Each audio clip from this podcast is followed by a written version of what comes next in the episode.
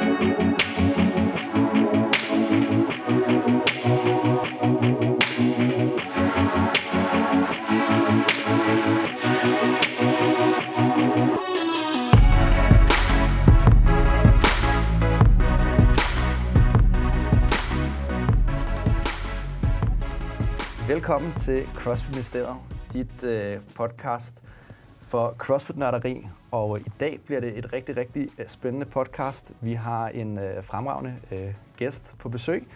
Først skal du øh, lige vide, at jeg er din øh, vært, Thomas øh, Frøse Larsen. Og øh, jeg har også øh, Philip Puggaard med som min øh, medvært, så han kommer nok også til at sige noget.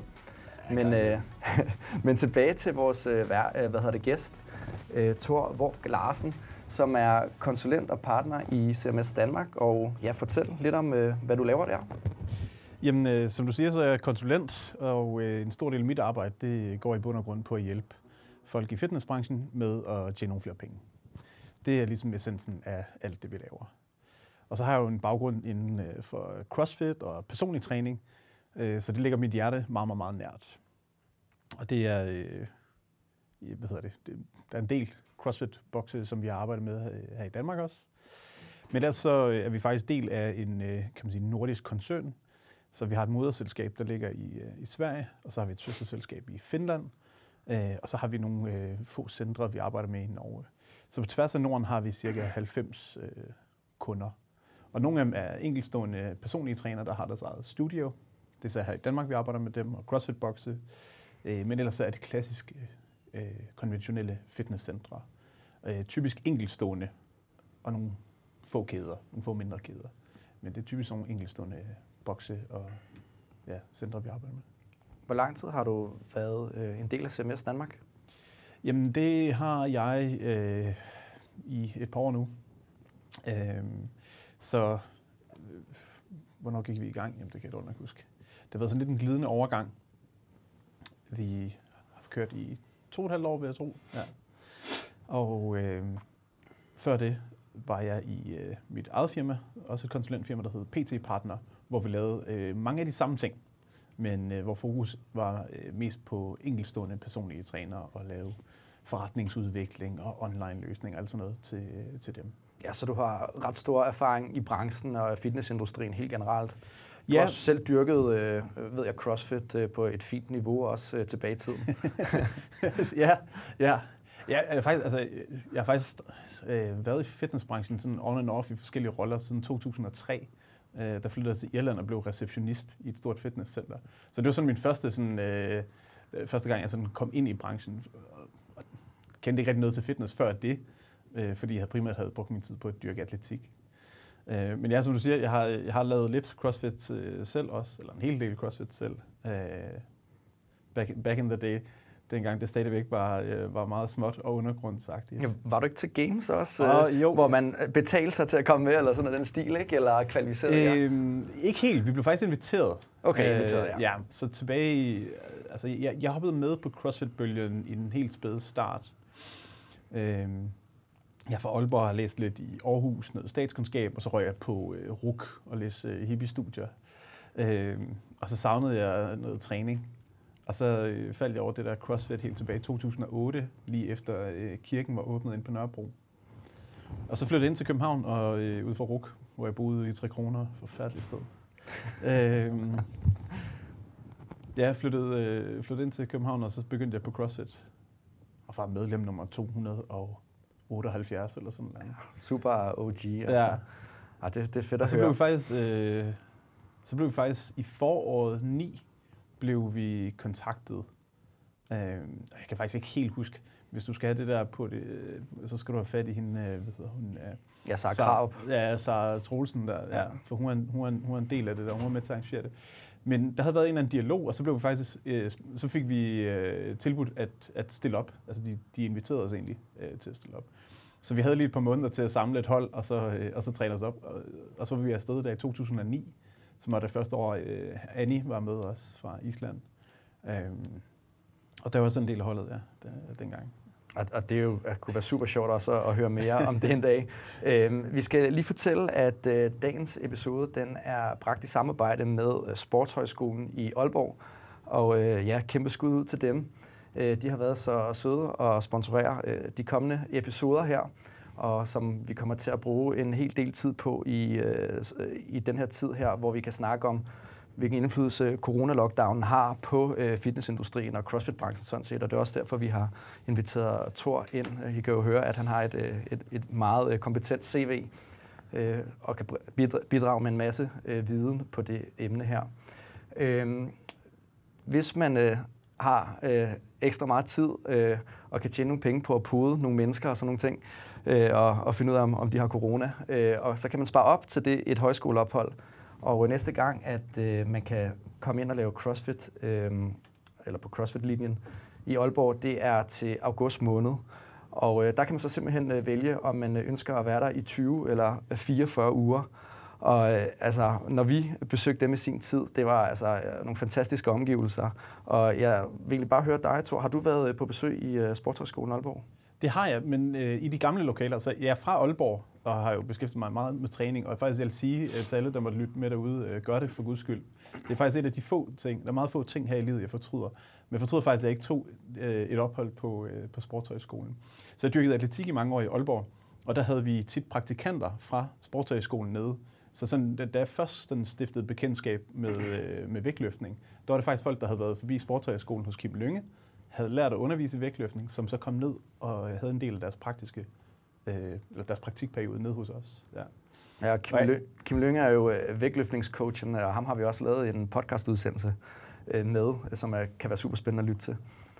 Ja, men jeg, sige, ja, jeg, jeg er mig over, at jeg ikke har gjort det. det øh, ja. ja, og der er, jo, der er jo masser af linjer, man kan vælge. Altså, det er ikke kun for CrossFit-nørden. Hvis man ønsker at, at søge ind øh, i politiet eller som øh, faldgræder, så kan man også øh, komme på øh, nogle øh, hvad hedder det, forløb, som gør, at øh, man ligesom er forberedt til, til de udfordringer, man bliver stillet og de fysiske krav. Øh, så det kunne også være super fedt. Og, og, og faktisk måske også, hvis man går op i e-sport, så er der altså også mulighed okay. for at spille noget Counter-Strike, og, og det har man jo rigelig tid til at øve sig på. Så når man ikke øh, puder øh, hvad hedder det, en masse mennesker for at tjene penge, så kan man jo øve sig lidt på e-sport, før man øh, vælger at, at tage et højskoleophold. Og de har også noget outdoor, har de ikke det? det jo, jeg, outdoor ja. og surfing og klatring. Så der, der er rigtig, rigtig mange øh, muligheder for alle jer, som øh, virkelig drømmer om at komme på højskole. Jeg har også selv været på højskole, og det var... Hvor har du været? Jeg har været på Ollerup øh, Gymnastikhøjskole. Ja, ja, ja. Og, altså, og, og, altså, jeg vil bare ønske, at jeg kunne tage et højskoleophold mere. Altså, jeg ved ikke, om min kæreste og min søn ville blive så glade, hvis jeg lige smuttede i 20 uger øh, og hyggede mig. Men, øh, det, du vil blive underviser ah, måske? Ja, underviser, det kunne, ja. være, det kunne være smukt. Ja. Ja. Altså, vi kan jo sige, at hvis man går med en lille drøm om måske at bruge et halvt år på at bare lave sport, i den ene eller den anden form, så Aalborg Sportshøjskole er i hvert fald et rigtig godt sted at hen, tage hen, øh, hvad end man synes CrossFit er mega nice, eller hvis man har en, som du siger, en drøm om at komme op til komme ind i politiet eller blive faldgræder. Øh, de har også en, en ridelinje, hvis man bare tænker, det der med heste, det er lige mig. Øh, så kan man også tage derop og bruge et, øh, et 20 uger, 44 uger derop. Øh, og så har de en masse fede rejser, som man kan tage med på. Øh, Had. Men det får de nok igen. Det får de jo nok igen, ikke? Det er jo under forudsætning, at man kan komme ud og rejse, selvfølgelig. Ja. Ja. Men altså, det er jo, som udgangspunkt er øh, næste indtog til august måned, i hvert fald på CrossFit-linjen, så der er lige lidt tid at løbe på, og der håber vi i hvert fald, at de her restriktioner, de er blevet lempet lidt til den tid. Ja. Og, øh, Man må bare sige en ting, der er kommet super mange dygtige trænere ud af trænerhøjskolen. Altså, så der, der er få steder, der så konsistent har pumpet vanvittigt kompetente folk ud. Ja, de og, der har... rigtig, og der er rigtig mange, som også har lavet, altså hele fiskerklanen der øh, kommer jo derfra. Ja, de har lavet en, øh, en, en elite øh, idrætstræneruddannelse, som var 44 uger faktisk, hvor man så blev uddannet som... Diplom, det, ja. hedder, det, der hedder diplomtræner. Ja, det mener jeg, ja, ja, ja præcis.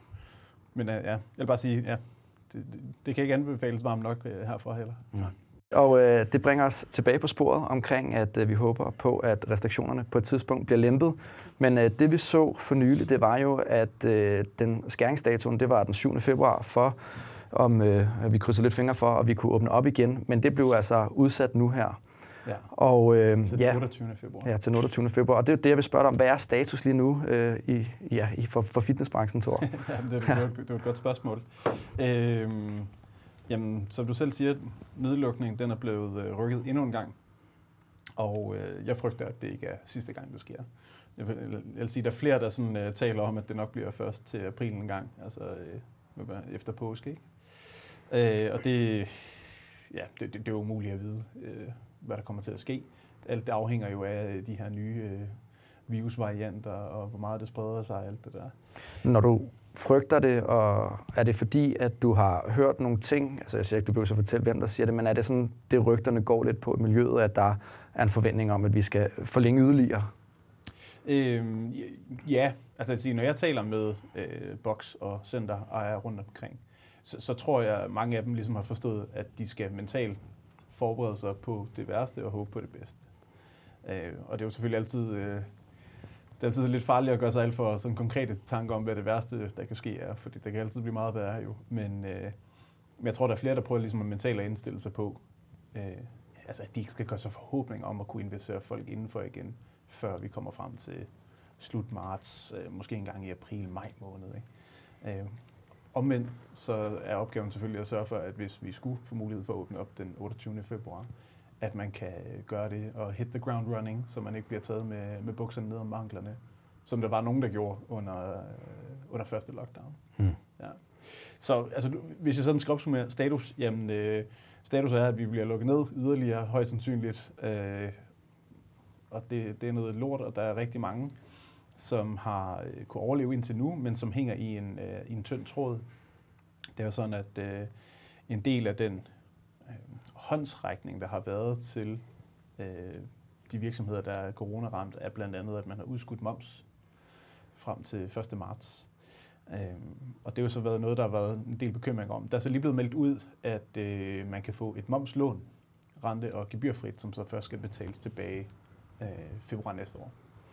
Men det er jo en, øh, det, det, altså, det, der er jo bare en stor risiko for, at man bare stå, øh, skubber en stor pukkel øh, foran sig. Ja, fordi vi er jo et sted lige nu, hvor vi begynder at se de første konkurser være lige på nippet til at ske. Ja. Øh, Repeat Fitness er under det, man kalder rekonstruktion. Kan du sige noget om det? Ja, altså ja, det, det er ikke mit ekspertiseområde, øh, lige præcis det der med øh, rekonstruktion. Det, men, men jeg har jo så prøvet at læse mig lidt frem til, øh, til hvad det helt konkret betyder. Og, øh, og, og det, er jo, det er jo noget, de gør som en skridt før øh, selve konkursen, øh, fordi de ligesom kan se, at øh, de bløder. Og øh, de øh, får jo ikke nogen penge ind, fordi alle deres medlemmer er sat i bureau. Og fordi de har haft øh, underskud, øh, som mange har haft, enten fordi forretningen ikke har kørt helt, som man kunne ønske sig, eller fordi man har øh, udvidet forretningen, eller en kombination deraf, jamen så er de ikke berettiget til støtte. Og det er jo det, der rammer mange øh, lige nu. Ja, især Repeat, hvis man læser de artikler der, det er jo, at de har brugt en del penge på ligesom at øh, renovere og udvikle deres forretning, og de penge kan de jo ligesom ikke øh, få igen, fordi det er jo medlemmer, der skal betale de penge, og der kan ikke komme nye medlemmer lige nu simpelthen. Nej, nej, ja, og det øh, opsummerer det måske egentlig meget godt. Ja. Ja. Vil du tro, at altså, Repeat Fitness er jo en, en lidt mindre øh, kæde sammenlignet med øh, hvis vi tager øh, Fitness.dk. Øh, øh, vil du tro, at de bløder endnu mere, altså i og med, at de er større, eller har de måske nogle flere penge på bankpåen, så de ikke kommer til at lukke i fremtiden? Øh, nu nævner Fitness.dk Sats, som de jo hedder i dag. Ja, Sats, øh, undskyld. Fitness World, mener jeg, og Sats, ja. ja. Fitness World og Sats. Øh, jeg ved faktisk ikke så meget om Sats, men, men, øh, men Fitness World blev jo opkøbt af en, øh, en øh, britisk pangdang, der hedder Pure Gym, og øh, nu kan jeg ikke huske, hvad han hedder til efternavn. Humphrey. Nå, men deres administrerende direktør, ham der er CEO for øh, Pure Gym, han, er, han, han har været med i flere interviews her under coronaen og talt ret åbent om det. Øh, og de taber jo sådan to cifrede millionbeløb om, øh, om måneden. Men der er sådan en kapitalfond bag, så øh, man kan sige, det er jo, det er jo det er et, i går så en kontrolleret tab i et eller andet omfang, og så har de jo så øh, øh, ret mange måneders runway øh, før det går galt. Så øh, de store, de skal nok klare den. Øh, det, er der, det er der ikke nogen tvivl om. Men det er klart, at sådan nogen som Repeat, de, de bliver nødt til at, øh, at se på, øh, hvad de kan gøre for at skabe en situation og rekonstruere det her øh, selskab, så der er langt lavere gæld. Øh, og hvis det lykkes, jamen, så kan de godt nå at redde den på, øh, på målstregen. Men hvis ikke de kan nå til, til, hvad hedder det, til enighed med dem, de nogle gange måtte skulle bruge penge fra, jamen, så, så bliver de jo nødt til at sælge centrene eller gøre et eller andet drastisk. Ja, så det er måske de her mellemstore, der, der bløder øh, allermest faktisk, fordi at de har den mindste kapitalbuffer. Øh, ja, altså man kan sige, hvis du havde en dårlig forretning inden corona, så har coronaen ikke hjulpet på det. Hvis du havde en rigtig god forretning og en sund øh, økonomi og likviditet, jamen så står du selvfølgelig meget bedre. Og jeg kan sige, øh, nogle af de centre, vi har arbejdet med herhjemme, har været hårdt ramt af det. Men de fleste af dem har haft en fornuftig økonomi øh, inden. Øh, og det har så betydet, at de har været i stand til at, at klare den ret godt, relativt i forhold til, til mange andre. Men hvis du er nyopstartet, ikke? lad os sige, øh, du startede op i foråret sidste år, mm. øh, jamen altså, så, så har det jo været ekstremt svært, og der er flere, der har knækket nakken. Jeg, jeg ved, jeg kender til en 5-10 stykker, øh, som jeg har hørt om. Jamen, jeg kan jo selv øh, tage udgangspunkt, som du siger jo også, jeg startede op i øh, sidste år, øh, Øhm, og, altså, som PT'er? Ja, som PT'er, eller ja. selvstændig. Øhm, så jeg laver både PT og, og træningsvejledning, kalder ja, jeg det. Ikke? Øhm, men altså, jeg er jo heldigvis øh, sådan relativt nyuddannet, så det har været sådan, at, at jeg har haft mulighed for at få dimittent dagpenge i den her periode, og det lægger jeg ikke skjult på. Øhm, så, så, så det gør jo, at jeg har haft en, en meget minimal indkomst, men jeg kan så ikke yde nogle services lige nu øh, under ja. øh, lockdownen. Øh, men udfordringen er jo, at, at du har svært ved at få nogle øh, hjælpepakker, når du ligesom ikke har en øh, stor indkomst eller et regnskabsår, du ligesom kan fremvise. Mm. Og det er det der udfordring også som øh, øh, selvstændig øh, nystartet især. Ja, altså, så, så jeg var ude og gøre mig sådan lidt øh, morsom bemærket om det her med, øh, med at minkavlerne, de øh, havde fået tilsavn om øh, op til 18,8 milliarder, og så lavede jeg sådan lidt en joke med, jamen, kunne vi ikke nøjes med at give dem øh, 18,3 og så bruge 500 millioner kroner. Mm. 500 millioner, ikke en halv milliard på at støtte øh, fitnessbranchen og andre samfundsnyttige startups. Og øh, når jeg siger det, så er det jo fordi, øh, altså det er jo absurd mange penge. Mm. Jeg forstår godt, de har fået fjernet øh, deres øh, levegrundlag og sådan noget, og det er en seriøs og alvorlig situation osv. Og der er et kæmpe stort politisk element i det. Øh, men hvis jeg skal være sådan lidt, øh, kan man sige, kritisk over for mit eget udsagn, så er det selvfølgelig, altså det, det er lidt at sammenligne æbler, æbler og pærer. Ikke? Øh, der, der er forskel på øh, støttepakker og så øh, kompensation, fordi at staten har kommet og taget din egen om ekspropriation. Men når det så er sagt, jeg synes øh, helt sikkert, at man kunne have lavet de her støttepakker og ordninger på en, øh, en smartere måde. Øh, men hvorvidt man har øh, fortjent støtte, ikke? Burde i bund og grund afhænge af, om du vil have en levedygtig forretning, hvis det ikke havde været corona eller ej. Øh, men hvem skal, tage, hvem skal lave den sondring? Hvem skal vurdere det? Om du havde, altså havde Repeat været en uh, guldrendet forretning, hvis ikke der havde været corona? Jamen det havde det nok ikke, fordi det var det ikke inden. Det betyder ikke, at de ikke godt vil have kunne vende skuden, og øh, hvis du spørger mig, sat øh, benhårdt på at sælge en masse personlig træning. Mm. Øh, fordi det, det mener jeg helt sikkert, der er kæmpe potentiale i. Men øh, Øh, når, man, når man ligesom støtter på den måde, man gør, så, så skærer man, og det er jo ligesom sådan den danske model, altså sådan, alle får SU, uanset hvad forældrene tjener, ikke? Og, øh, øh, og sådan er det også i det her tilfælde, ikke? Altså så har man bare sat en streg i sandet, og så sagt, jamen, øh, hvis du havde overskud øh, i sidste regnskab, jamen, så kan du få noget kompensation, og hvis ikke du havde, jamen, så kan du desværre ikke. Og den streg skal jo sættes et eller andet sted. Øh, men jeg ville godt nok ønske, at, øh, ja, at, at, at det var øh, en anden måde. Ja, altså man kan sige, uden det skal blive sådan en stor politisk debat om, at vi skal sidde og løse kompensationspakkeproblemerne nu, fordi det, det tror jeg ikke kan, men så er det bare, jeg synes i hvert fald, det har været interessant at se, hvordan det er de firmaer, nu snakker vi om Fitness World og Sats og sådan noget, og du siger, at altså, de store skal nok klare sig. Men sådan er det, det altid. Sådan er det jo altid. Men det virker de også rige bliver rigere. Ja, det virker også om, at de, de store på den her scene, lad os kalde den fitnessbranche-scenen, som, som Sats og Fitness World vil som indiskutabelt må være de største spillere i Danmark lige pt. Øhm, de er jo også rygdækket af nogle kæmpe store internationale firmaer. For eksempel Sats har jo både centre i Norge og Sverige og sådan noget, hvor der er lidt mere, der er ikke lukket helt ned. Så, altså, jeg er med på, at det ikke stopper blødningen, ja. men der er stadig, det er stadig en måde ligesom, at prøve at kunne tjene penge på. Og så virker det som om, at de, de firmaer, som er sådan mellemstore, små virksomheder, som for eksempel Repeat, som nærmest kun er i Danmark, at de har det rigtig, rigtig svært lige nu, fordi de har jo ikke rigtig nogen andre muligheder. Og, og det fordrer sådan for mig egentlig bare spørgsmål om, sådan, er det så... Fordi der har været meget den, meget den der med, at det er de nyopstartede, det er de selvstændige, det er mellemstore virksomheder, der ligesom bærer økonomier. Ja. Men det er bare ikke Det er bare ikke det, jeg ser lige nu på scenen. Altså, det, er lige, det er i hvert fald ikke, i hvert fald ikke det, der bliver lagt op til fra politikere og kompensationspakkers side i forhold til, at det virker som om, at det kun er de store spillere, der rent faktisk kan få gavn, eller som kan blive holdt nogenlunde ovenvande af de her kompensationspakker. Ja, altså jeg, jeg, tror, jeg, jeg, jeg er med på øh, argumentet, men det skal siges, at øh, på trods af kompensation til for eksempel sådan nogle som Fitness World, altså så taber de et tocifret millionbeløb per uge. Jo, jo, Og men det er det, jo- er de bakkede, de, altså de er jo rygtet af, at internationale kapitalfond, som for eksempel Repeat ikke er, som nok også tjener, øh, taber rigtig mange penge.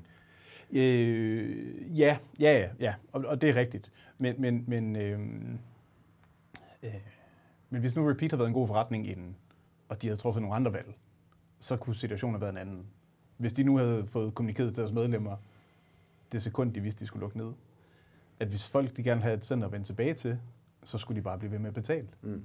Altså de øh, sølle par hundrede kroner, som folk betaler for at få adgang til noget fantastisk udstyr, som der faktisk er i Repeat. Jeg synes, det er pissefedt. Det er nogle Det pissefede er ret fede center. Ja, ja, masser af godt udstyr, ikke? Øhm, så, så havde de jo fået penge ind. Jeg kunne godt Så, tænke mig... så, så, så det er ikke for at lave en konkret kritik af dem, men det er bare for at påpege, at det der, der er jo trods alt andre, der har gjort. Ja, ja. Og, og blandt andet nogle af dem, vi har arbejdet med, fordi det var det første, vi sagde, det var, øh, hvis ikke du har en masse penge i banken, som du kan trække på, øh, eller øh, altså, ja, så, så bliver du ligesom nødt til at, at, at, at bero dig på, at du har nogle medlemmer, der er villige til at, øh, at fortsætte med at, at hjælpe. Mm. Og dem, der har gjort det, der er flere af dem, der har set, altså selvfølgelig mister de nogle medlemmer, som der ligesom er det naturlige fald hver måned, men der er flere af dem, der klarer det, klarer det øh, kan man sige, rigtig, rigtig fint ja. øh, alligevel. Ikke? Mm. Og det er, så, det er så det, vi skal huske i alt det her, det er, at de små aktører, uanset om det er Anja Thy og Improve Studio, eller øh, Se Sundhed, øh, som vi også arbejder med, eller Lifters Gym, eller Sydkysten, eller hvem end. Altså sådan, jo mindre du er, jo, flere, jo, jo nemmere er det at navigere. Ikke? Altså det er lidt ligesom, altså Fitness World, det er et tankskib. Ikke? Det er en kæmpe stor olietanker. Da der blev lukket ned, øh, kunne de ikke bare lige sige, hvor du er, folkens, i morgen, der flytter vi bare holdene udendørs. Ingen problem, ikke? Fordi de har fucking 200 centre. Ikke? Det, det var et gigantisk clusterfuck, hvis de skulle til at få det til at gå op i en højere enhed. Jeg kunne godt tænke mig nemlig at komme lidt tilbage ja. til, til sorry, jeg CrossFit rambler bare, men der er det bare gerne lige sige skud ud til Arca, for Mm. det var faktisk nogle af dem. Det var nemlig det, jeg ville Ja. spørge om. Ja, øh, jeg har arbejdet som cheftræner i CrossFit Copenhagen i en årrække, og stadigvæk øh, personlige venner med, med Claus, som øh, ejer øh, en af de to. Ikke? Så, så, så jeg er selvfølgelig biased øh, og meget positiv over for, for meget af det, de, de gør. Men det, that impressed the fuck out of me. Ikke? Altså, det synes jeg var fucking godt gået. Ja, fordi Øh, at, de at, ryk- at, at dem, vil- dem vil jeg nemlig spørge til som case, fordi ja. nu har vi jo snakket om de her mellemstore virksomheder, som øh, Repeat vil jeg kategorisere som en Ja. mellemstor virksomhed. Øh, så, I hvert fald i fitnessbranchen. Ikke? Mm. Øhm, så vil jeg jo nemlig spørge ind til, hvad med, hvad med Arca? Altså, hvordan vil du tro, det ser ud? Fordi at, øh, det er jo faktisk en af de største fitnesskæder i Danmark. Ikke? Jeg mener, den er i top 5 af de største fitnesskæder. Ikke? Øhm, Det kommer- det kommer an på, hvad vi måler på. ikke? vi måler på ja. Ja. i hvert fald øh, både medlemmer og antal bokse, ikke? Altså, ja. Så, så er vi da i hvert fald deroppe af. Øhm, og og hvad, ja. Hvad har du af tanker om dem? Fordi der er sikkert mange, der sidder derude og tænker, øh, de har haft en model, der handlede om at, at ekspandere kraftigt øh, og ligesom at åbne en masse bokse. Øh, Ja. og, altså, og, og, og i kraft med, at de har åbnet så mange, så skulle de jo også have flere medlemmer. Men det har de jo ikke haft mulighed for ligesom, at, at få nu, øh, på grund af, at der har været nedlukning. Mm. Så hvad er dine tanker o- om dem? Jamen, øh, ja, godt spørgsmål. Så virksomheder, der udvider sig kraftigt, plejer normalt ikke at tjene øh, særlig mange penge jo. Øh, eller have særlig stort overskud, fordi de reinvesterer alle overskuddet i at udvide. Det er jo lidt det, som øh, Repeat nu kommer og siger, for eksempel. Øh, og det, det er jo sådan forventeligt, at, at så, så ser økonomien anderledes ud. Men der må man bare sige, altså CrossFit Copenhagen, som så hedder Arca i dag, har jo været i gang siden øh, 1. juni 2008, da, øh, da kirken åbnede inde i Griffenfællesskabet. Ikke? Og, øh, og de har trods alt formået at skabe en rigtig solid økonomi, virker det til. Nu, øh, altså, jeg, jeg har ikke nogen særlige sådan insights øh, øh, ud over de øh, regnskabstal, der er offentligt tilgængelige. Ikke? Men på trods af den ek- ekspansion, virker det til at have opbygget en ret fornuftig øh, økonomi. Der er ikke nogen, der er bulletproof her. Selv øh, end ikke øh, Fitness World med en kapitalfond er, er 100% øh, skudsikre. Ikke? Men, øh, men, men de virker til at have, have, have nået til have, have opbygget et solidt fundament. Øhm. Ja, og når du siger, at, at sådan skud ud til dem, så er det jo fordi, at de har været gode til ligesom at, at melde ud at sætte øh, medlemskabet i bureau, eller hvad, hvad er det? Nej, det, du, det, er, det, det, der imponerede mig, det var øh, altså sådan, det, det, at de fik øh, lavet udendørshold øh, sidste forår, mm. under den første lockdown. Mm. Altså det, det, det, det tog dem øh, nogle få dage. Altså det, deres omstillingsparathed. Ja, præcis, deres omstillingsparathed. Ja, præcis, det, det, det er det, jeg mener, ikke?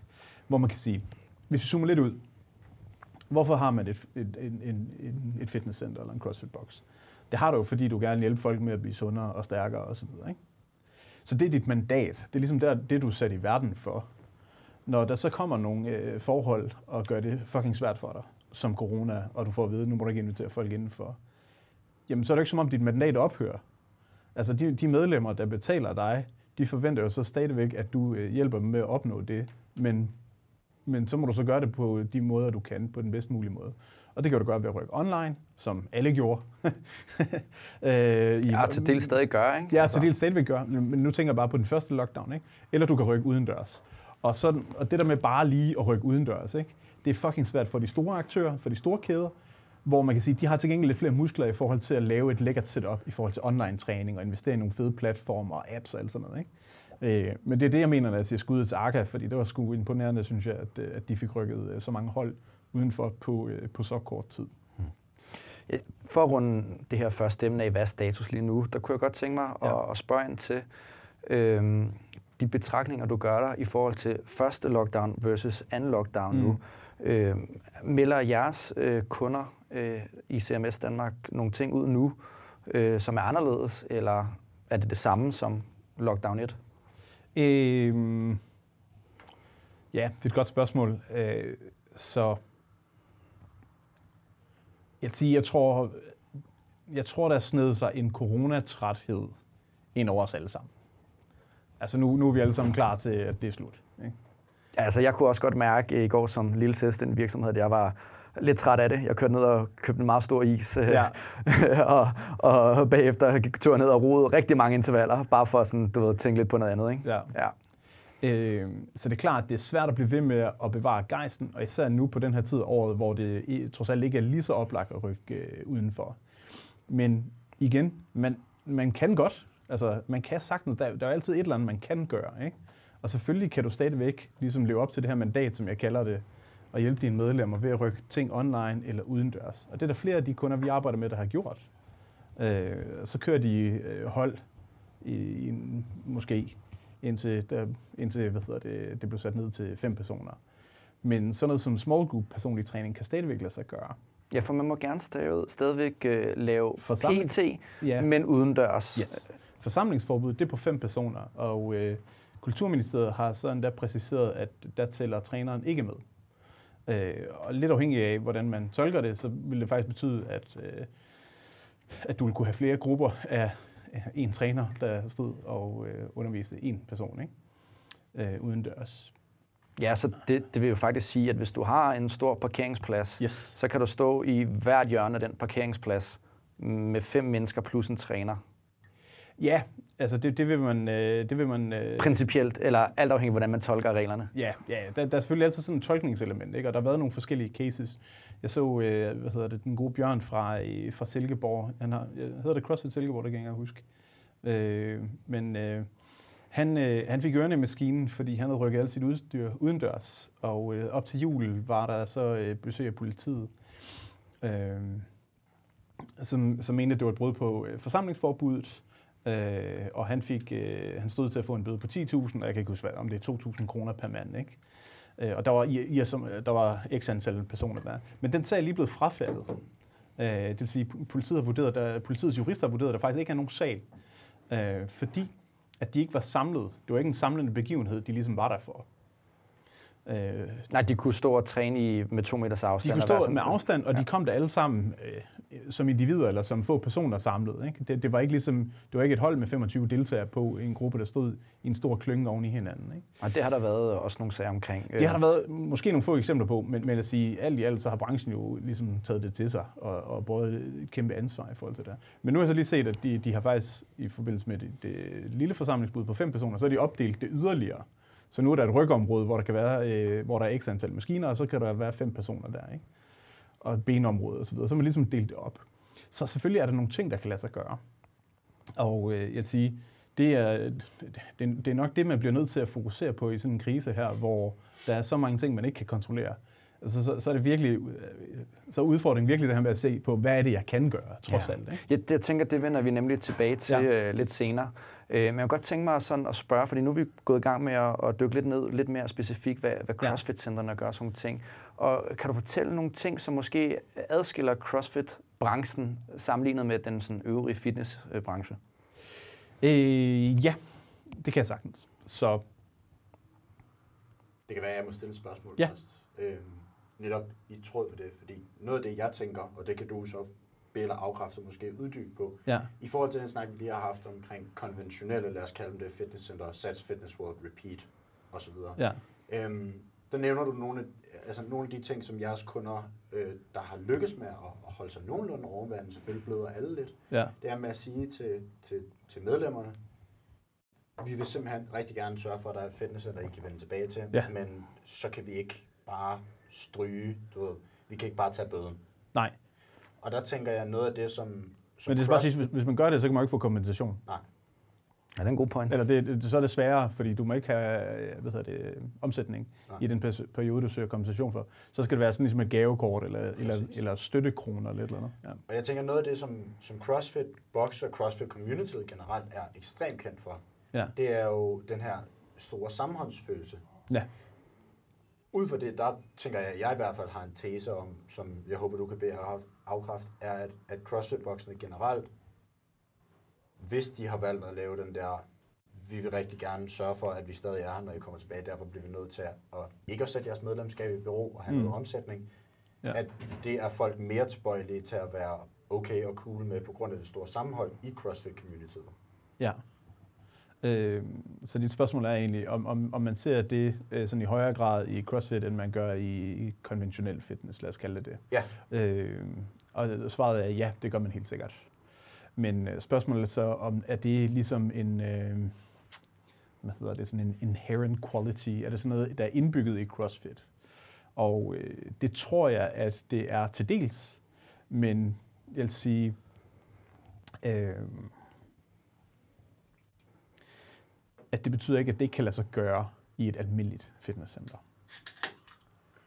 Det handler udelukkende om, hvordan man ligesom griber sin opgave an. Så hvis du er medlem af en kæde, et, kæde, en, øh, et kædecenter, ikke? jamen så er øh, forretningsmodellen typisk den, at det er billigt. Alt for billigt i min optik. Det er hele branchen, men det er noget andet. Det kommer vi tilbage til forhåbentlig. Det, øh, det er meget billigt. Øh, og der er måske ikke så meget bemanding. Øh, og det personlige element er fuldstændig fraværende. Øh, det kan være, at du har en personlig relation til øh, en holdinstruktør, som du er glad for og, kommer på, og nogle af dem, du træner sammen med. Men, men, men, øh, men sandsynligheden for, at receptionisten kan dit navn, den er nok relativt lav. Øh, og det er klart, hvis øh, du er receptionist et sted, der har 10.000 medlemmer, så er det sværere at kende folks navn, end hvis du øh, har 500 medlemmer. Så, så, så jeg tror, størrelsesforholdet og den personlige relation til dem, der arbejder der, og især dem, der har stedet, er altafgørende. Sejr Fitness i Aarhus, som er en af vores kunder, der har to centre. Altså, det er opkaldt efter Mads Sejr, som er ejerlederen af det. Altså folk, de ved, hvad Mads er. Mads, han, øh, han kører stadigvæk nogle af øh, spændingholdene og så videre. Han er, han er til stede dernede. Så, så folk har en personlig relation til Mads, præcis som de har til Niklas øh, nede i Køge i Lifters Gym. Altså den, den relation er som sådan ikke anderledes. Man kan sige, den store fordel, som CrossFit har øh, sammenlignet med klassisk fitness, det er, at folk kommer der med det samme, øh, kan man sige, altså med det samme formål, mere eller mindre, ikke? Øh, det kan også ske, at de har forskellige øh, målsætninger. Altså, der er nogen, der kommer for at blive et jern, og der er nogen, der kommer egentlig bare for at tabe sig lidt osv. Men de kommer alle sammen og dyrker CrossFit på hold. Og, det, og man kan sige, det jeg oplevede i sommeren 2008, som øh, stadigvæk er det, der gør øh, CrossFit specielt, det er jo det der sådan band of brothers, ikke? At når man har lavet øh, 10 milliarder burpees og ved at brække sig sammen, så har man den der sådan, at vi har været igennem en krig sammen, ikke? Som skaber et helt unikt bånd og fællesskab. Og det tror jeg er noget helt, helt, helt specielt og ganske særligt i CrossFit, som jeg vil ønske, at der var flere i den etablerede branche, der ligesom lod sig inspirere af og forstod, hvor vigtig den der community-del er.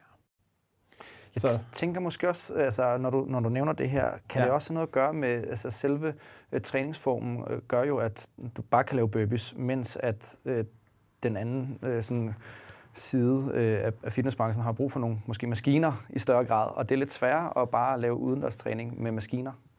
Jamen, det, det er jo så det, faktisk det, Bjørn har gjort i Silkeborg. Altså, han har bare rykket sit udstyr udendørs, så det, det ved jeg, der er flere, der andre, flere andre, der har gjort nu her under corona. Og har det fungeret? Ja, jamen, det, det, det har det så i, i et eller andet øh, omfang. Ikke? Men igen så er vi tilbage til det der med, jamen, hvis du bliver ved med at få støttekroner, eller bliver ved med at forsøge at holde gang i din omsætning, øh, ja, at man skal ligesom vælge mellem det, eller mere eller mindre lukke ned, og så øh, satse på, øh, på støttepakker. Men, men for, for, for ligesom at konkludere på det der med, hvad er forskellen, og, i, og også øh, hvad hedder det, lighederne mellem øh, crossfit, bokse og klassisk fitness, jamen så, altså, så er det klart, at community-delen spiller en meget, meget, meget større rolle, men jeg tror meget mere, det handler om, hvor god man er netop til at, og, hvad hedder det, at skabe den her personlige relation til sine medlemmer, øh, end det handler om så mange andre ting. Altså det, det er helt klart samhørigheden for den enkelte boks eller fitnesscenter, som er den vigtigste. Og det er sådan set ligegyldigt, om du er CrossFit-boks eller en øh, mere konventionel ja. Øh, fitnessgren. Ja. ja. Udmærket. Med de ord, der tænker jeg, at vi øh, holder en uh, kort pause. Det er uh, en, en, en meget uh, ja, dyb og uh, snak omkring, uh, hvad coronakrisen gør uh, for fitnessindustrien helt generelt. Um, og vi håber på, at du kan holde snuden i sporet. Men uh, vi, vi ses om lidt.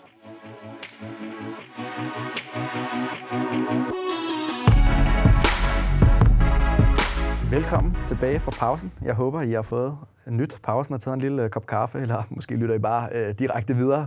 Det ville jo give fin mening, hvis det bare var sådan. Øh, dagens afsnit det er sponsoreret af Sportshøjskolen øh, Aalborg. Og øh, der er mulighed for, at øh, når man bor øh, på Sportshøjskolen og bo sammen med nogle andre, og øh, har, har, I, altså, har du været på højskole før og boet sammen med andre eller efterskole, Philip? Øhm, jeg har været sådan, hvad skal man sige, på light-versionen af, af højskole. Øhm, jeg var på Røding Højskole i, øh, sådan, jeg tror det er to eller tre uger. Der har de et, øh, et lynkursus eller et lynophold, man kan tilmelde sig. Det var dengang, jeg skulle i gang med at søge videre, fordi jeg havde en lille forestilling om, at jeg skulle på journalisthøjskolen. Mm. Og der har de sådan to-tre uger, hvor man kan komme ned og blive undervist af nogle øh, lektorer, der tidligere har arbejdet på Journalisthøjskolen, hjælper dem med at udvikle de der prøver og så videre, sådan, så man kan blive rigtig godt forberedt, og man ved præcis, hvad det er, det handler om. Øhm, der øh, havde vi mulighed for både at booke enkeltværelse, og så booke, hvor man kunne bo sammen med nogen. Øhm, og der øh, tog jeg i hvert fald mig selv i at ligesom tænke, jeg skal have den fulde højskoleoplevelse med, så lang tid det nu var. og så boede jeg sammen med en. Øhm, Hvordan var det? Det var faktisk virkelig, virkelig sjovt. Øh, og jeg kan altså, det kan jo gå, gå godt eller skidt, men i mit tilfælde gik det virkelig, virkelig godt. Øh, og øh, og jeg, jeg, jeg mødte ham en gang på Roskilde, øh, hvor vi sad klokken lort om morgenen og drak en øl sammen, og han bor på Nørrebro, og en gang imellem så løber vi ind i hinanden, og, øh, og selvom vi kun var der i to-tre uger, så føler jeg, at man får et virkelig, virkelig godt sammenhold med de mennesker, der er der, fordi man er bare sådan, man er så omkring dem hele tiden. Mm. Jeg kalder det sådan lidt Paradise Hotel-effekten, hvor at det der med, at når man ser på Paradise efter fem dage, at de sådan siger, hun er min bedste veninde herinde, ja. eller et eller andet. Det var ikke fordi, I bollede i en pool? Nej. okay. Dog ikke. Det har da været meget hyggeligt. Der var ikke nogen pool. Altså, det er lidt, men det er unikt det her med, at man kommer til at bo sammen med to-tre mennesker, som man ikke kender. Præcis. Jeg øh, boede i sin tid øh, på den højskole, jeg var øh, med en afrikaner, Øhm, og, og det var en ret speciel oplevelse, fordi at, altså, han startede med at sove øh, uden puder og uden øh, dyner, så han, han lagde sig bare på sengen. Og indtil han så fandt ud af, at øh, da det blev vinter i Danmark, så var det måske en meget god idé at have noget, noget, noget pude, pudeværk og en dyne. Så, så man får nogle øh, virkelig sjove oplevelser.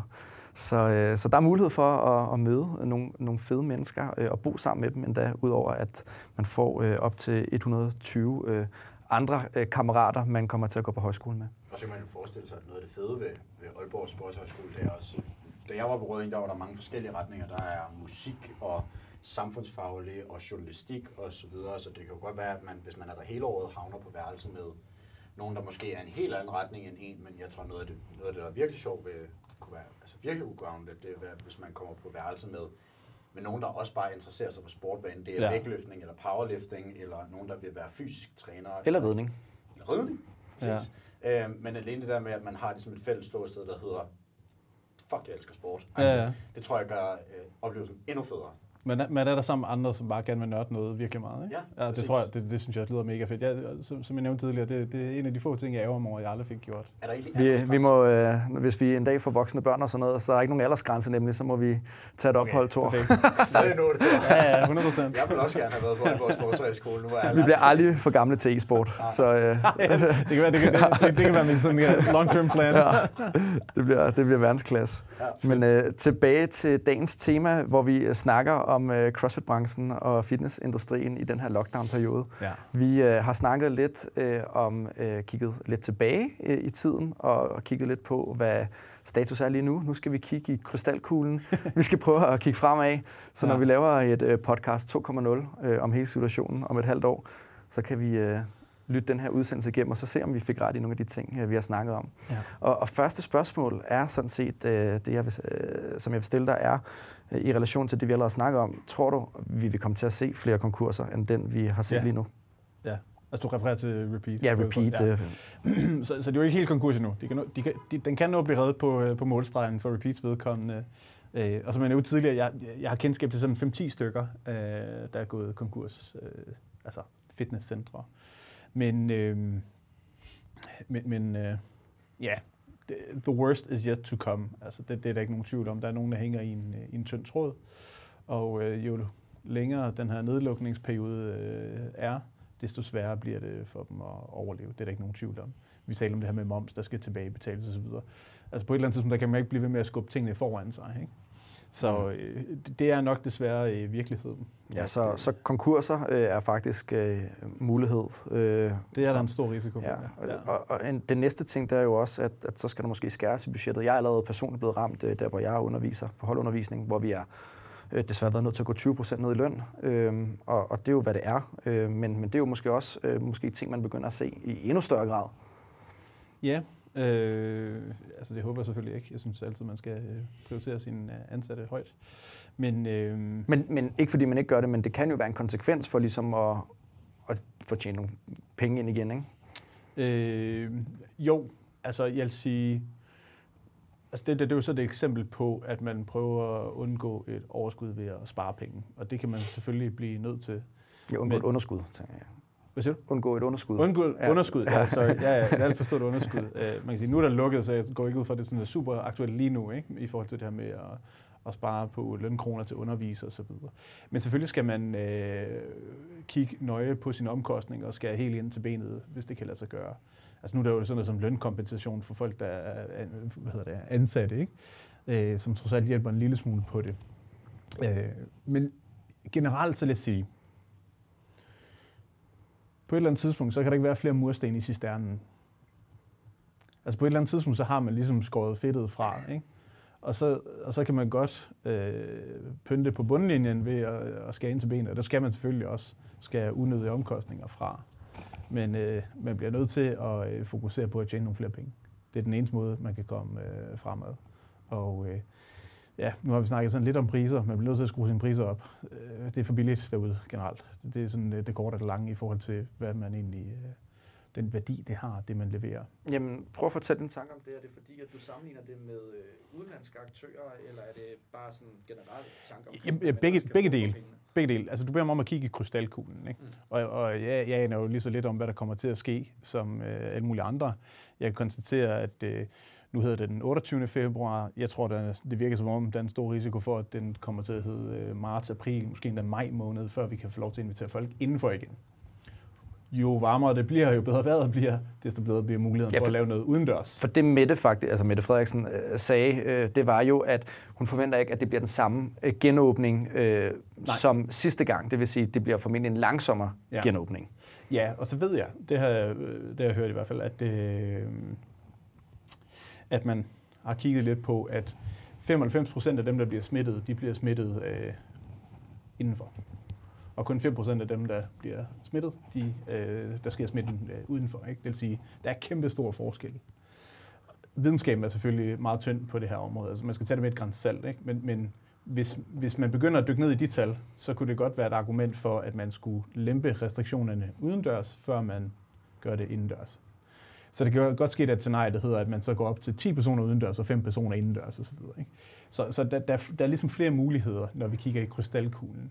Øh, I forhold til nedlukning, så er der selvfølgelig øh, også en risiko for, at, at øh, selv når vi får lov til at øh, åbne, øh, eller at, at vi kan blive tvunget til at skulle lukke ned igen i efteråret eller til næste vinter. Det bliver man nok også nødt til ligesom at have i baghovedet, at det er altså en risiko, at det her ikke er slut til mig. Altså det kan godt komme til at, at ske igen. Ja, og det er måske en god ting at få meldt ud, fordi så kommer det ikke som et chok for en. Øhm, og, og det er jo ofte der, hvis man bliver overrasket over noget, at det rammer endnu hårdere. Ja, det må man sige. Ja, ja.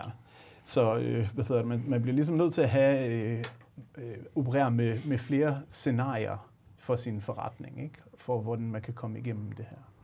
Og øh, som vi også var lidt inde på, altså udfordringen er altid, når man står i lort til halsen, ikke at øh, hvad hedder det, hænge med næbet. Ikke? Øh, det nytter simpelthen ikke noget at, øh, at, at begynde at marinere i sin egen selvmedlidenhed, for det, det, det kommer man ikke nogen vejen af.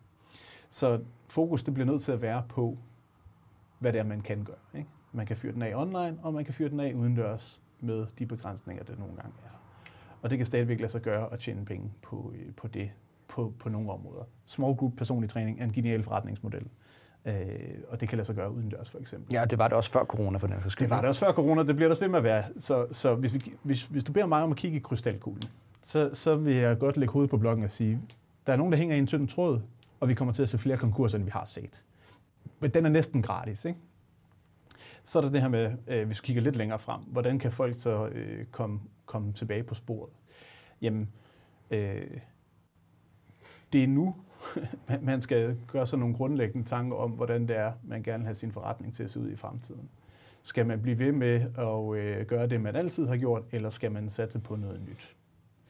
Så øh, en af de ting, vi i CMS ofte øh, advokerer for, det er, at man ansætter sin personlige træner. Så i stedet for at have personlige træner som øh, indlejer, at så skal man ansætte dem. Og det er den simple grund, at det tjener du ufattelig mange flere penge på. Så den klassiske model, eller den klassiske fejl, vi ser i fitnessbranchen, det er, at man tænker, det gider jeg ikke bøvle med. Så øh, jeg siger bare til mine personlige trænere, at hvis de laver PT i mit center, så skal de betale 3.000 om måneden. Og så er den skid slået. Det er typisk den model, man har set i rigtig mange CrossFit-boxe, ved jeg. Ja, ja. Og øh, det er den nemmeste måde at snyde sig selv for øh, en hel masse penge på. Fordi de steder, der gør det, øh, der er der typisk nogle øh, trænere, som øh, får en guldrendet forretning. Og en dygtig personlig træner kan sagtens omsætte for en million om året. Øh, det skal vi snakke lidt om bagefter. Ja. øh, skal have tips og tricks eller hvad, Thomas? en million, det lyder flot. Ja, det er et godt rundt tal, ikke? Ja. Så, så, så jeg plejer sådan ligesom, øh, hvis jeg skal skære det sådan helt ud i pap, så plejer jeg at tegne en firkant, ikke? Så siger jeg, den her firkant, det er dit center du omsætter for så og så meget. Ikke? Og så inde i det her center, der er der så fem personlige trænere, der betaler 3.000 om måneden. Og det lyder umiddelbart fint, ikke? så får du 15.000 om måneden ind på det. Men de omsætter måske øh, en halv til en hel million hver. Ikke? Så det er ikke inden for centrets fire vægge, at omsætningen den er for lav. Det er simpelthen bare fordelingen af kronerne, der er helt skæv. Så det der med, at der er en person, der kan betale 3.000 om måneden for at drive en fuldtidsforretning ind i din forretning, det er fuldstændig uhørt. Altså, der er simpelthen ikke andre brancher, øh, jeg kan finde, hvor man tillader den slags. Det er fuldstændig, fuldstændig utænkeligt, at det kunne lade sig gøre. Forestil dig, at dem, der sælger slik i Empire Bio, at de betaler en husleje på 3.000, og så må de sælge lige så meget, lige så tosset de vil. Ikke? Altså, det, det, det er en helt skør forretningsmodel. Så det, man skal gøre, det er, at man skal ansætte de personlige trænere i stedet for. Øh, og så spørger du, kan man gøre begge dele? Det kan man godt, men det er, ikke, det er ikke det smarteste. Hvis de går ind i din butik, så skal de købe dine varer i bund og grund, dine ydelser og det skal, det skal de gøre folk, du har ansat, og du kan stå indenfor. Øh, det smukke ved det, det er så, at man kan give folk en god øh, løn, øh, og øh, så kan man jo se på at lave en professionsordning også, så de får procenter af det, de sælger. Så de får en fornuftig, fornuftig timeløn for at lave PT. Ikke helt lige så høj måske, som det de ville kunne få, hvis de var øh, selvstændige øh, og indlejer, men en fornuftig øh, timeløn alligevel. Ja, men, og det er det, jeg gerne vil spørge dig om, og det er jo ja. sådan lidt interessant. Ja. Øhm, det er jo, at øhm, hvad fordelene nemlig er for den personlige træner. Så er det så en øh, fast månedsløn, eller er det øh, en øh, timeløn, som du lidt snakker om, plus provision, eller øh, hvad for en konstruktion vil du måske anbefale? Det er måske ret ja. relevant, hvis man sidder som personlig træner og tænker, åh, oh, det, det er måske meget fedt det her. Ja, altså så den helt klare fordel, det er, at øh, du, øh, kan man sige, at du får noget mere stabilitet som udgangspunkt. Så hvis man vil, øh, hvis man vil skal vi sige, sikre sin forretning mod en ny potentiel coronakrise, og vi kigger i krystalkuglen, så er det en af måderne at gøre det på. Ikke? Det vil sige, i det sekund, at, øh, at centret lukker, og det er du jo et eksempel på, også fordi du også er nær dig til del som personlig træner, jamen så er man prisgivet, fordi øh, øh hvad hedder det, alt din omsætning, øh, eller dit omsætningsgrundlag bliver udfordret i hvert fald. Ikke? Hvor hvis du nu var ansat, så havde du kunne få lønkompensation. Så, så det er bare for, for at tage en konkret øh, fordel for den personlige træner. Ja, så er du i hvert fald, men så er du ikke timelønnet, så er du øh, snart, du skal have, altså så er du øh, altså fastansat. Ja, men det, men det kan man godt gøre. Man kan sagt lave en eller anden form for øh, en, en eller anden form for kombination, ikke? Okay. hvor du måske får øh, en, en fast øh, hvad hedder det, lav løn, og så har vi en eller anden sådan provisionsordning, der tager udgangspunkt i, at du sælger for så så mange øh, tusind per måned, som du så får, lad os sige, 5% af. Ja.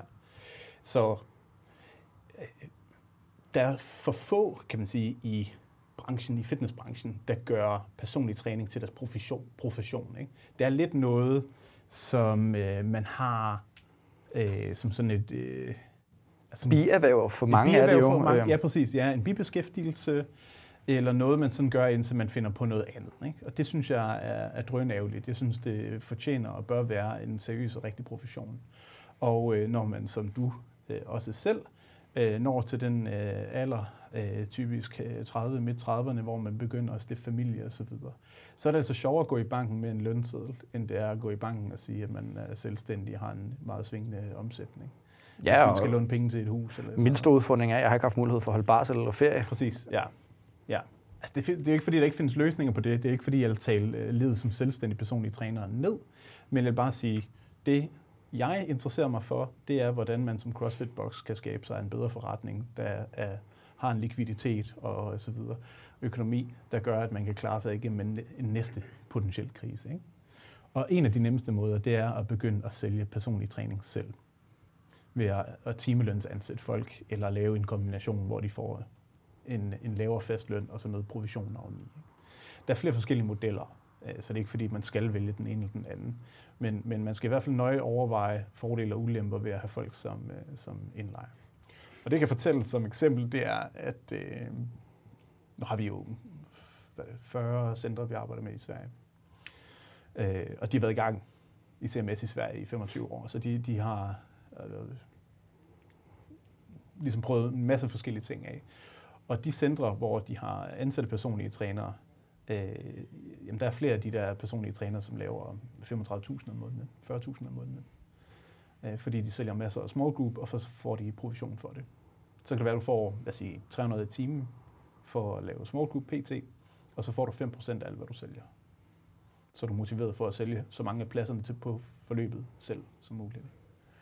Øh, og du ved godt, du har læst idræt. Du sagde før, at øh, startlønnen for en, der har læst idræt, har været 33.000. Ja, gennemsnitslønnen, ja. startløn er 33, ja. cirka. Ja, præcis. Ja. Øhm, så det, det, det, det skaber ligesom nogle forudsætninger for, at man kan lave en fantastisk forretning for, øh, for sig selv øh, som boks, fordi at en stor del af overskuddet ligesom går til, øh, til, til forretning i stedet for. Og det vi normalt kalkulerer med, det er, at man øh, har øh, hvad hedder det, overhead-omkostninger på 54 procent men lad os bare sige omkring 50 procent. Og det betyder, at du skal have tænkt øh, hvad hedder det, omkostninger til el, vand, varme, øh, husleje, leasing og udstyr, administration, øh, alle omkostninger og profit ind i regnestykket for ligesom at, at få det til at gå op. Ikke? Så hvis du, hvis, du har en, hvis du har en, der leger sig ind til 3.000 om måneden, øh, så betaler de det 36.000 om året. Ikke? Så er det ikke 36.000 kroners profit. Fordi halvdelen af det, skal du i hvert fald regne med, det går til at dække omkostninger. Så har du 18.000 på bunden. Ikke? Hvis du nu havde ansat personen, enten på time, eller fast, eller kombi osv., så videre, ikke? Jamen så kan det være, at du har øh, omkring en halv million på bunden. Det er et ideelt scenarie, men selv, selv, selv hvis det er Mm. Selv hvis det kun er 100.000 eller 180.000, ikke, så er det stadigvæk en faktor 10 bedre end at have så, så det man kan sige, at i hvert fald for at øh, optimere sin forretning fremadrettet, øh, og, og det lyder lidt som om, det var sådan, uanset om der var corona eller ej, så det er jo egentlig bare et godt råd til, at man kan i hvert fald kigge på øh, den måde, øh, man øh, driver personlig træning i sin CrossFit Box lad, lad os tage et konkret eksempel. Øh, hvor mange personlige trænere er der i Vesterbronx Gym? Ja, det... Joken er, at der er flere, flere personlige trænere, end der er medlemmer. Ikke? Jeg skulle til at sige, jeg, jeg, jeg er kommet og fået massage der. Der var i hvert fald øh, lige så mange, som der stod og Der er i hvert fald mange. Lad os sige, der er 25 eller 30 eller et eller andet. Det, det er heller ikke så vigtigt. Der, der, pointen er bare, at der er rigtig mange. Ikke? Mm. Men de betaler husleje på udefra. Så lad os sige, de betaler, der er 25, der betaler øh, øh, 4.000 om måneden. Ikke? Det, er, det, er jo, det er jo lækkert. Ikke? Det er 1,2 millioner om, om, om året. Men hvis de nu var ansatte, hvordan vil forretningen så se ud? Så kan det være, at du kunne nøjes med at have fem personlige trænere og, og, og tjene endnu mere på det. Ikke? Og det er ligesom det sammenligningsgrundlag, som, øh, som man bliver nødt til at se på. Men det kræver én ting, og det er, at man kan sælge. Mm. Og at man, man, man har et system for det. Så, så, så det er også derfor, vi prædiker det, fordi det er det, vi arbejder med. Altså mm. vi arbejder med salgsstrategi og systemer, og, og, og hvordan man optimerer for personlige salg. Øhm, altså det, og, øh, da jeg startede som personlig træner selv i sin tid, mens jeg var i CrossFit Copenhagen, fik jeg lov til at lave noget personlig træning, ikke? Øh, så gjorde jeg bare, hvad alle andre gjorde. Ikke? Jeg solgte 10 klip, øh, klippekort øh, til 3.500. Klassisk. Ja, og jeg havde en partner for et stort advokatselskab, ikke? Der fucking ikke gad betale. Super. Ja. Og, og jeg synes, det var så nederen, der skulle tale om de der ting. Ikke? Og pris, og, og nu skal du også til at købe igen, og, og din klip er gået, og og har du nu haft 8 eller 9 klip, og og hvad med den gang, du aflyste, og alt det der jazz. Ikke? Altså sådan, øh, og jeg synes, det var så super fucking nederen. Øh, men så begyndte vi øh, i PT-partner regi blandt andet at sidde og lave konsulentarbejde til, til, til 900 i timen. Ikke? Og så, så lavede jeg stadigvæk lidt personlig træning ved siden af for nogle år siden. Og så tænkte jeg, fuck det, nu skruer jeg bare min priser op. Så tænkte jeg, så, så, øh, så må det ligesom bære eller briste. Øh, og, og, og folk købte stadigvæk. Altså, der var øh, studerende og folk på overførselsindkomst, der gladeligt betalte 900 kroner i timen. Fordi, de, synes, det, det var, fordi de synes, det var det værd. Mm. Ikke? Og, og, og, og dengang, der kunne jeg ikke få mig selv til, der er svært ved at tage 350 i timen fra en fyr, der tjener to, et tocifret millionbeløb om året, når det går dårligt. Ikke? Så, så det siger jo meget mere, har jeg indset, om mig og, og min forestilling om, hvad der er en god pris og en færre pris, og hvem der har råd til hvad, end noget, der har med virkeligheden mm. at gøre. Ja, jeg tror også, at sådan er det de fleste, der starter øh, som øh, selvstændig eller personlig træner. Det er jo, man, 500 timer, for man, det gør alle andre. Præcis, man har meget svært ved at prisfastsætte sig, man er bange for, at der kommer kunder i biksen. Øh, ja. men, men, men det, at der ikke kommer. Ja. ja, at der ikke kommer kunder i biksen. Men, ja. men det, det tænker jeg også, at måske skal vi snakke endnu mere om det, øh, og gode råd til øh, selve den personlige træner, nystartet personlig træner. Øh, nu har vi jo snakket om det her med fremtidsudsigterne. Vi har snakket om, at, øh, at der formentlig kommer flere konkurser. Øh, vi har snakket om, at, at der, man skal være opmærksom på, at, at det er ikke sikkert, at nedlukningen kun var til den 28. Øh, Nej, øh, februar i første omgang. Øh, og, så der vi, skal komme i næste vinter. Ja, præcis. Og, og, og så har vi så snakket om, at, at de forskellige bokse så måske kan kigge lidt på deres forretningsstrategi for ligesom ja. øh, at optimere på deres omsætning øh, fremadrettet. Øh, det er der jo god tid til at gøre nu. Ja. Øh, en ting, som jeg også lige øh, kunne tænke mig at spørge om, Øh, og, og det har vi måske lidt givet et svar på, men øh, Idan er lige kommet med øh, den seneste undersøgelse af danskernes sports- og motionsvaner. Den har jeg selv brugt rigtig meget tid på ja. at læse i forbindelse med mit speciale. Det var så ikke den nyeste, det var så den, der udkom for øh, 3-4 år siden. Ja. Øh, men, men allerede dengang, der så man, at udendørs træning, øh, som også løb og sådan ting, var i stigende vækst.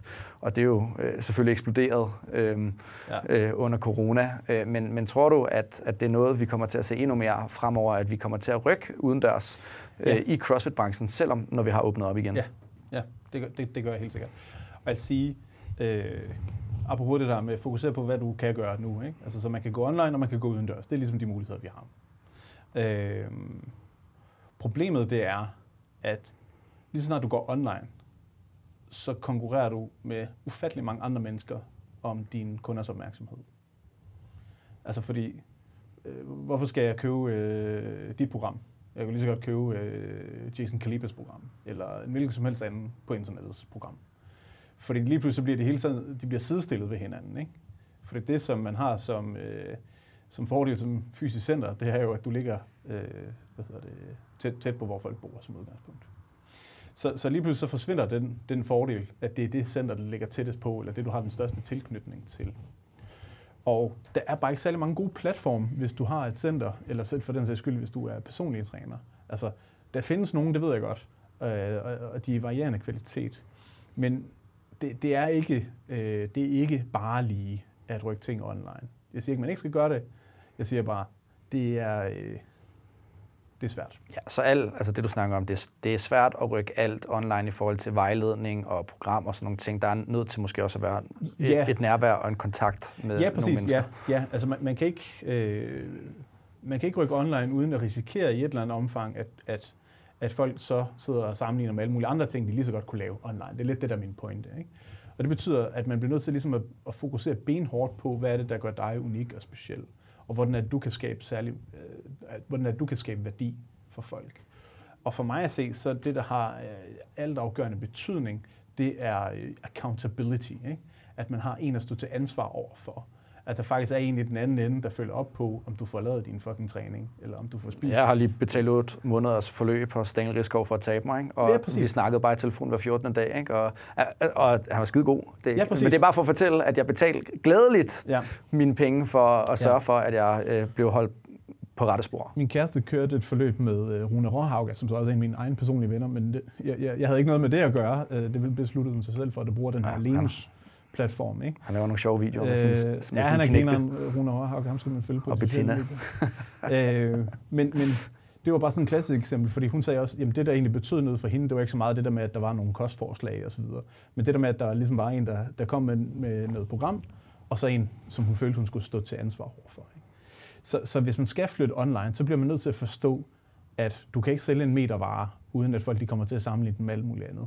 Så du bliver nødt til ligesom at have et eller andet element af, det personlige i min optik. Det er det, folk er villige til at betale ekstra for. Ja, det er måske den ugenlige samtale på en time, man har. Eller, ja, og det er ikke så vigtigt, hvad det er. Det, øh, det, det, der bliver bare nødt til at være øh, det der element i det.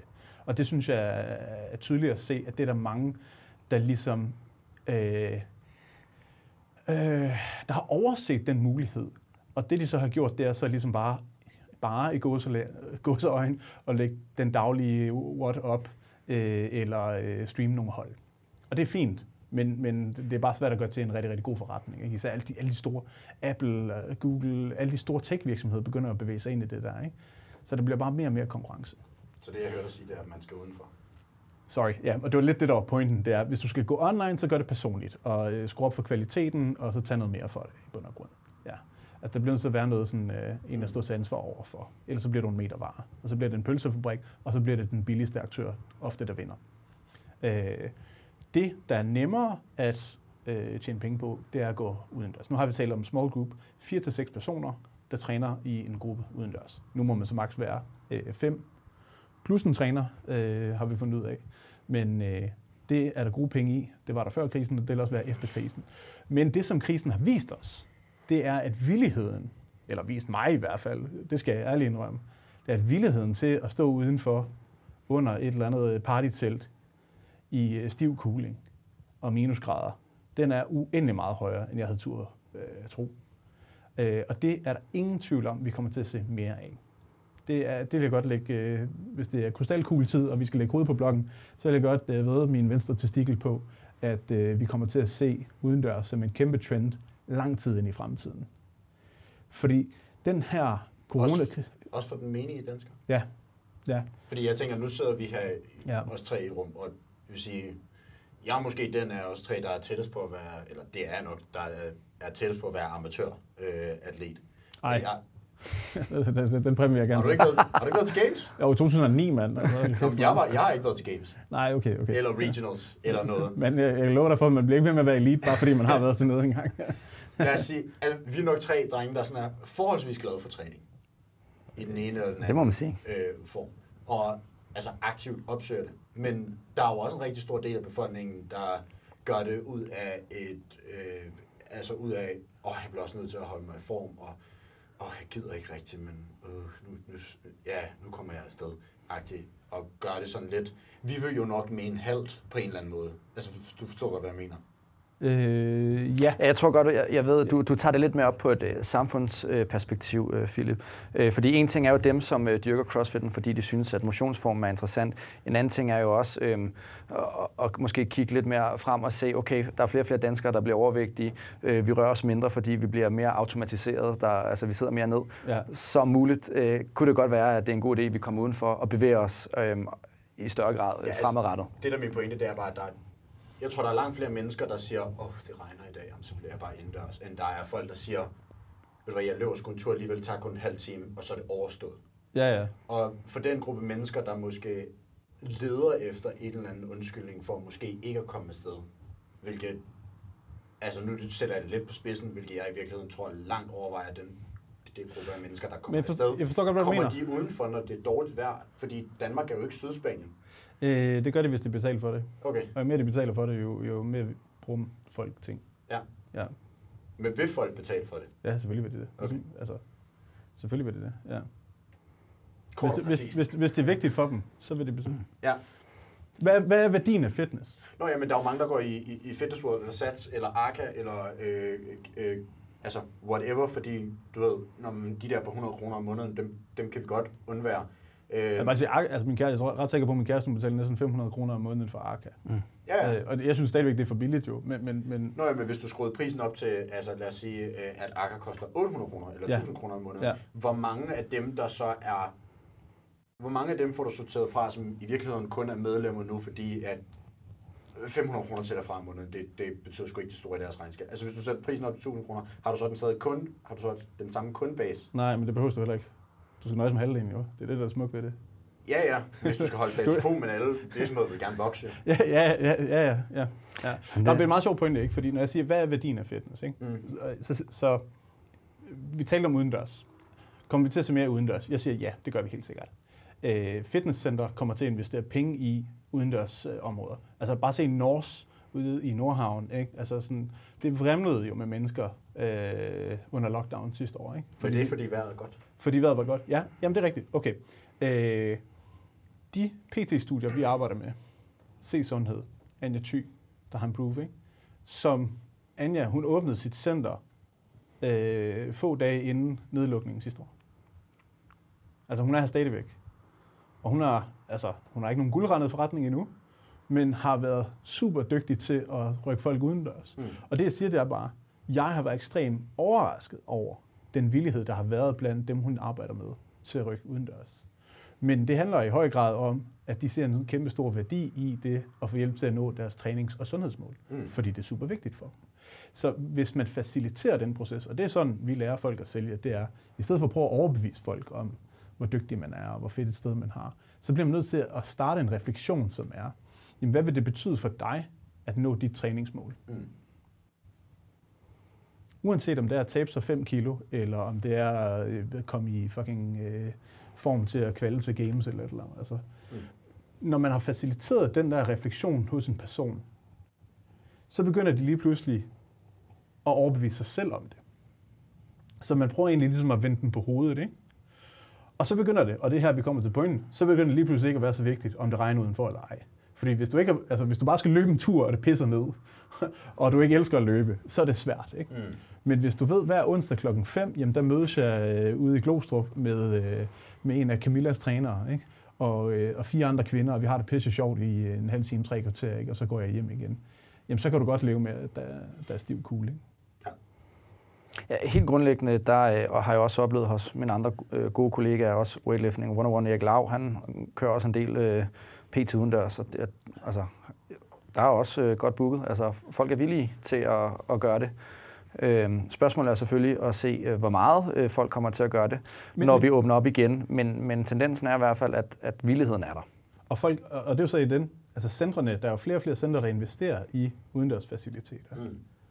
Fordi det er en måde at de-riske deres virksomhed på. Klart. Øh, så, så det bliver man nødt til at, jeg ved, øh, nogle af de store øh, udstyrsleverandører, altså Eleiko, som jeg har, har arbejdet for som underviser, øh, altså, de har jo lavet sådan nogle containere fuld med udstyr, som de så placerer nede på stranden og så videre. Ikke? Øh, og jeg ved også, uh, Anders, uh, som uh, du deler kontor med, han har også haft det her comp, comp trainer eller sådan noget. Comp trainer, ja. Altså, ja. ja. Altså, så, så, så, så det har vi allerede set om, og det er klart, i sommerhalvåret er det lidt sjovere, ikke? Men hvis du har en overdækning, så du i hvert fald ikke bliver gennemløbet, ikke? Mm. Så, så tror jeg, vi kommer til at se uh, meget mere af den slags ikke? Uh, udendørs. Så længe corona står på, så tror jeg, du har ret. Altså jeg tror, hvis alternativet er der, at lad os sige... Og hvis alternativet er kommet indenfor. Ja, lad os sige om to år, så er alle, altså du ved, der er flokimmunitet, og der er ikke kommet en ny pandemi, og alt, lad, os lige, lad os sige, at alt vender tilbage til det gamle i anførselstegn. Ja. Så, så tror jeg måske, det bliver sådan en... Ja, men jeg tror ikke, ja, ja men, det, men jeg tror, der er lidt en pointe, at det måske ikke er enten eller. Ah, nej. Jeg, jeg, tror, vi kommer til at se begge dele. Ja. Ja, men jeg tror helt sikkert, jeg tror, jeg tror fuldt og fast på, at det kommer til at vokse, det der med udendørs træning mm. på forskellige øh, former. Jeg synes, at øh, vi er nået til sidste punkt på dagens dagsorden, og det er, at, øh, at nu har vi jo snakket rigtig meget øh, løst og fast om øh, ja, øh, fortiden, øh, nutiden og fremtiden øh, i forhold til pandemien og træning. Øh, nu synes jeg, at øh, Thor han skal få lov til at slutte af med en, øh, en fem gode råd. Øh, skarp. Øh, fem, fem skarpe? Ja, fem skarpe til øh, boksejeren derude. Øh, hvordan øh, man kan håndtere det her. Ja. Øhm, nu har vi været inde på nogle af tingene, ikke? men jeg vil sige, øh, da man øh, 20 stjal øh, CrossFit-konceptet fra USA, der stjal man alt undtagen prissætning. Så i USA der er det ikke ualmindeligt, at man betaler 200 dollars om måneden, ikke? 1000 kroner om måneden for at træne i en eller anden bros garage. Det har jeg prøvet, når jeg har været i udlandet og træne i USA. på, på en villavej, ikke? øh, og der kan man sige, der, der var situationen bare en anden dag i, i slutningen af 10'erne, øh, eller øh, slutningen af 0'erne, da CrossFit kom til Danmark. Øh, fordi der havde øh, Fitness World ligesom gjort sit fremmarsch med 199 kroner om måneden, ingen binding. Ikke? Så prisen har øh, skulle bruge noget tid på at komme op af. Jeg synes jo, øh, sådan noget som et CrossFit-abonnement burde koste tættere på en 800-1000 kroner om måneden. Øh, fordi som du øh, selv pointerede, jamen, øh, man kan selvfølgelig ikke forvente at have helt samme volumen. Det kan man ikke. Men, øh, men man kan stadigvæk lave en super god forretning på så at have øh, måske en lille smule færre medlemmer, og så tiltrække et, øh, et publikum af folk, der er meget dedikeret og rent faktisk bruger det. Ikke? Så jo lavere ens priser er, desto mere svingdør bliver, øh, hvad hedder det, desto, større, øh, ja, desto mere sådan svingdør bliver det, ikke? hvor folk kommer øh, hurtigt ind og hurtigt øh, ud igen. Og det til at sige, så har man meget lav fastholdelse. Og, øh, og det altså, igen, der, der er ikke sådan super meget science på det område, men nogle af dem, der har forsket i sådan noget som fastholdelse, der kan man se, at, øh, at folk, de betaler, øh, folk, der betaler lidt mere, bliver som regel også længere som, øh, som medlemmer. Øh, så prisen, den øh, skal man skrue op.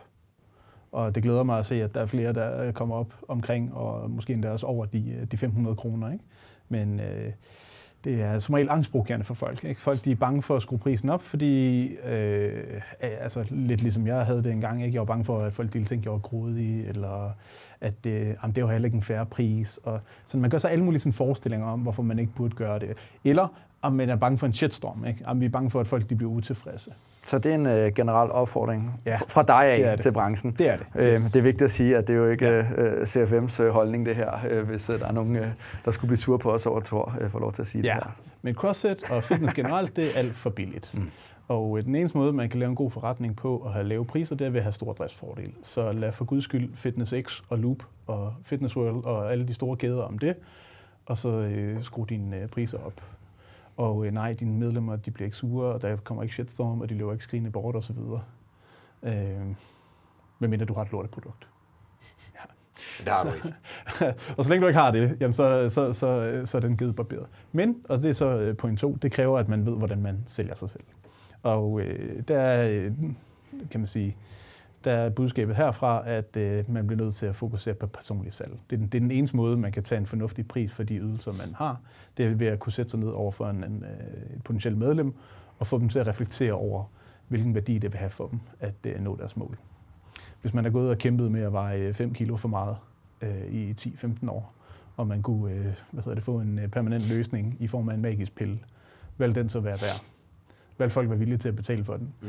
Jamen det behøver vi ikke spekulere over, for vi ved, at øh, folk investerer 100.000 vis af kroner i øh, kirurgi og alle mulige vilde løsninger.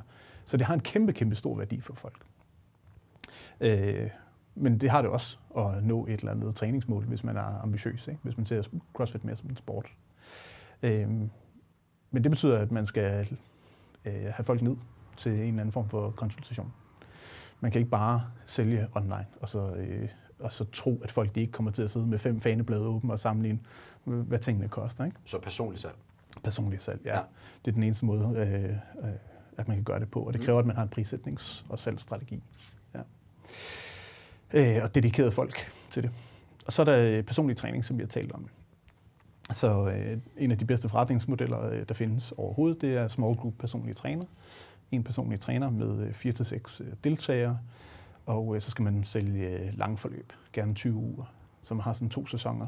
Det bliver ikke helt 20 uger, men lad os sige august til december, det er cirka 18, og så januar til juni måned. Ikke?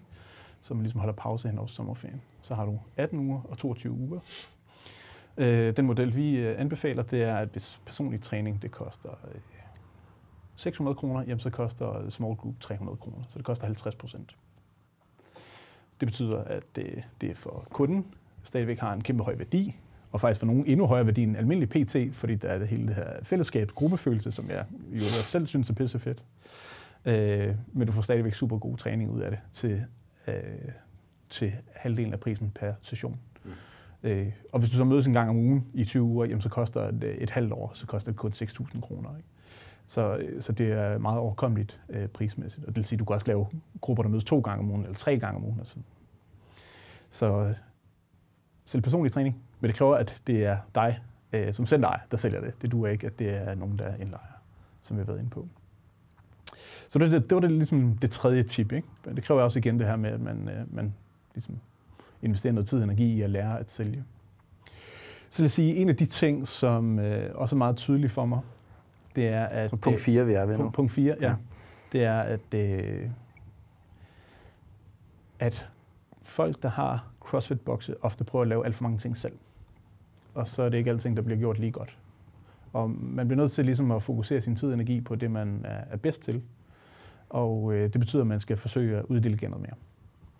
Og det kan være til øh, ens træner, øh, eller at man simpelthen ansætter folk til at gøre nogle af de ting. Så det der med, øh, som jeg jo ofte hører, øh, at, at en ejerleder af en boks arbejder sådan noget 60 timer om ugen, ikke? fordi de skal både gøre rent, de skal også lige øh, køre nogle hold selv, ikke? de skal stå for alt administrativt, de skal stå for alle e-mails osv., og lave Word-kalender og rende mig i røven. Ikke? Det er også til, at jeg kan åbne noget selv. Det er, jeg ser, hvordan øh, man drukner ja. i tusind arbejdsstillinger i en. Ja, og det er fordi, at øh, alt er vigtigt, men øh, det man nogle gange glemmer, det er, at alt ikke er lige vigtigt. Og øh, det er heller ikke altid øh, at dig, der er den bedste til at gøre det. Øh, jeg sad med Word-kalenderen i CrossFit Copenhagen i, en, øh, i lang tid, og synes selv, det var, det var skidegod. Ikke? Og så gav jeg den videre til øh, Kasper, som jeg nu har firma med i dag. Og så blev den cirka 1000 gange bedre. Ikke? så, så, så, så der skulle jeg som cheftræner have uddelegeret den opgave meget, meget, meget tidligere. Ikke? Øh, ja. Så det vil jeg sige, det, det, er, det, det er ligesom den, øh, den fjerde ting. Og så det femte. Øh, nu nævnte du det her med, at øh, du var øh, et sted, hvor øh, man på grund af den pressede økonomi havde siddet sig nødsaget til at, at skære på lønkronerne til, til trænere. Jeg kan ikke kommentere på konkrete sager, men jeg vil sige, at man skal forstå, som, så, uanset om man har en CrossFit-box eller hvilken som helst anden fitnessvirksomhed, at hvis man har ansatte, så er det altså ens vigtigste ressource, og den bliver man nødt til at investere i og dygtiggøre dem. Øh, og øh, et af de spørgsmål, jeg plejer at stille folk, det er, hvor mange af dine ansatte ser deres job hos dig som en karriere? Hvor mange af dem har rent faktisk tænkt sig at, at gøre noget ud af det? Eller noget, de bare gør sådan lidt for sjov ved siden af? Ikke? Øh, og det er helt fair, at man starter ved nul, at der ikke er nogen af dem, der er det. Men øh, hvem er det, der skal tage over for dig den dag, du bliver syg, eller den dag, du får, får lyst til at arbejde lidt mindre? Ikke? Øh, det kræver, at man investerer i folk. Så det var de fem tips. Ja, det sidste tip, det øh, synes jeg er meget vigtigt. Øhm, jeg er jo selv øh, på en eller anden måde endt med at være øh, fuldtidstræner, underviser, træningsvejleder. Øhm, og, og det jeg oplever nemlig i CrossFit-branchen, det er jo, at der er meget få, der nemlig gør det til en karriere. Mm. Øhm, og det er jo grundlæggende fordi, at det, det er virkelig svært at gøre det til en karriere, hvis du ikke selv er boksejer. Ja. Øhm, og, og der kunne jeg godt tænke mig nemlig, at man begynder at at se tingene i lidt større perspektiv, nemlig at højne kvaliteten på det, fordi det tror jeg nemlig fremadrettet kan skabe vækst. Altså det er virkelig et punkt, jeg synes, der er vigtigt. Så det er sådan set bare øh, min lille opfordring til alle jer, der, ja. der er, har lyttet med i så lang tid øh, og til vejs ende. Øh, jeg vil sige øh, tusind tak, tak. Øh, for at være øh, gæst, Thor. Det var virkelig, virkelig fedt at snakke øh, med dig i dag om øh, det her meget øh, vigtige emne her. Og øh, tusind tak til Sportshøjskolen Aalborg for at være med til at betale for øh, det her podcast her. Thomas og jeg, vi kommer om et par år. ja, vi, vi kommer om et par år eller årtier, øh, men vi skal nok komme. Øh, vi håber på, at de stadig eksisterer der. Men øh, hvis I vil læse mere om øh, Sportshøjskolen, der kan I gå ind på deres hjemmeside. Øh, ja, sportshøjskolen.dk med O i stedet for Ø, og, og så, så læse en masse om dem der. Tak til, til Philip også for at, at sidde med på sidelinjen her. Bare være her. Ja. Og så øh, synes jeg egentlig, at Thor skal have lov til lige at fortælle, hvor du kan blive fundet øh, på sociale medier. Ja, jamen, hvis man sidder og lytter derude og synes, øh, at, øh, at øh, nogle af de ting, vi har været inde på, at det var noget, man godt vil høre lidt mere om, jamen, så kan man øh, kontakte mig på øh, hvilket som helst sociale medier. Jeg hedder Thor W. Larsen, og øh, jeg arbejder i CMS Danmark, og det hedder vi også på alle de sociale medier. God træning derude. God træning.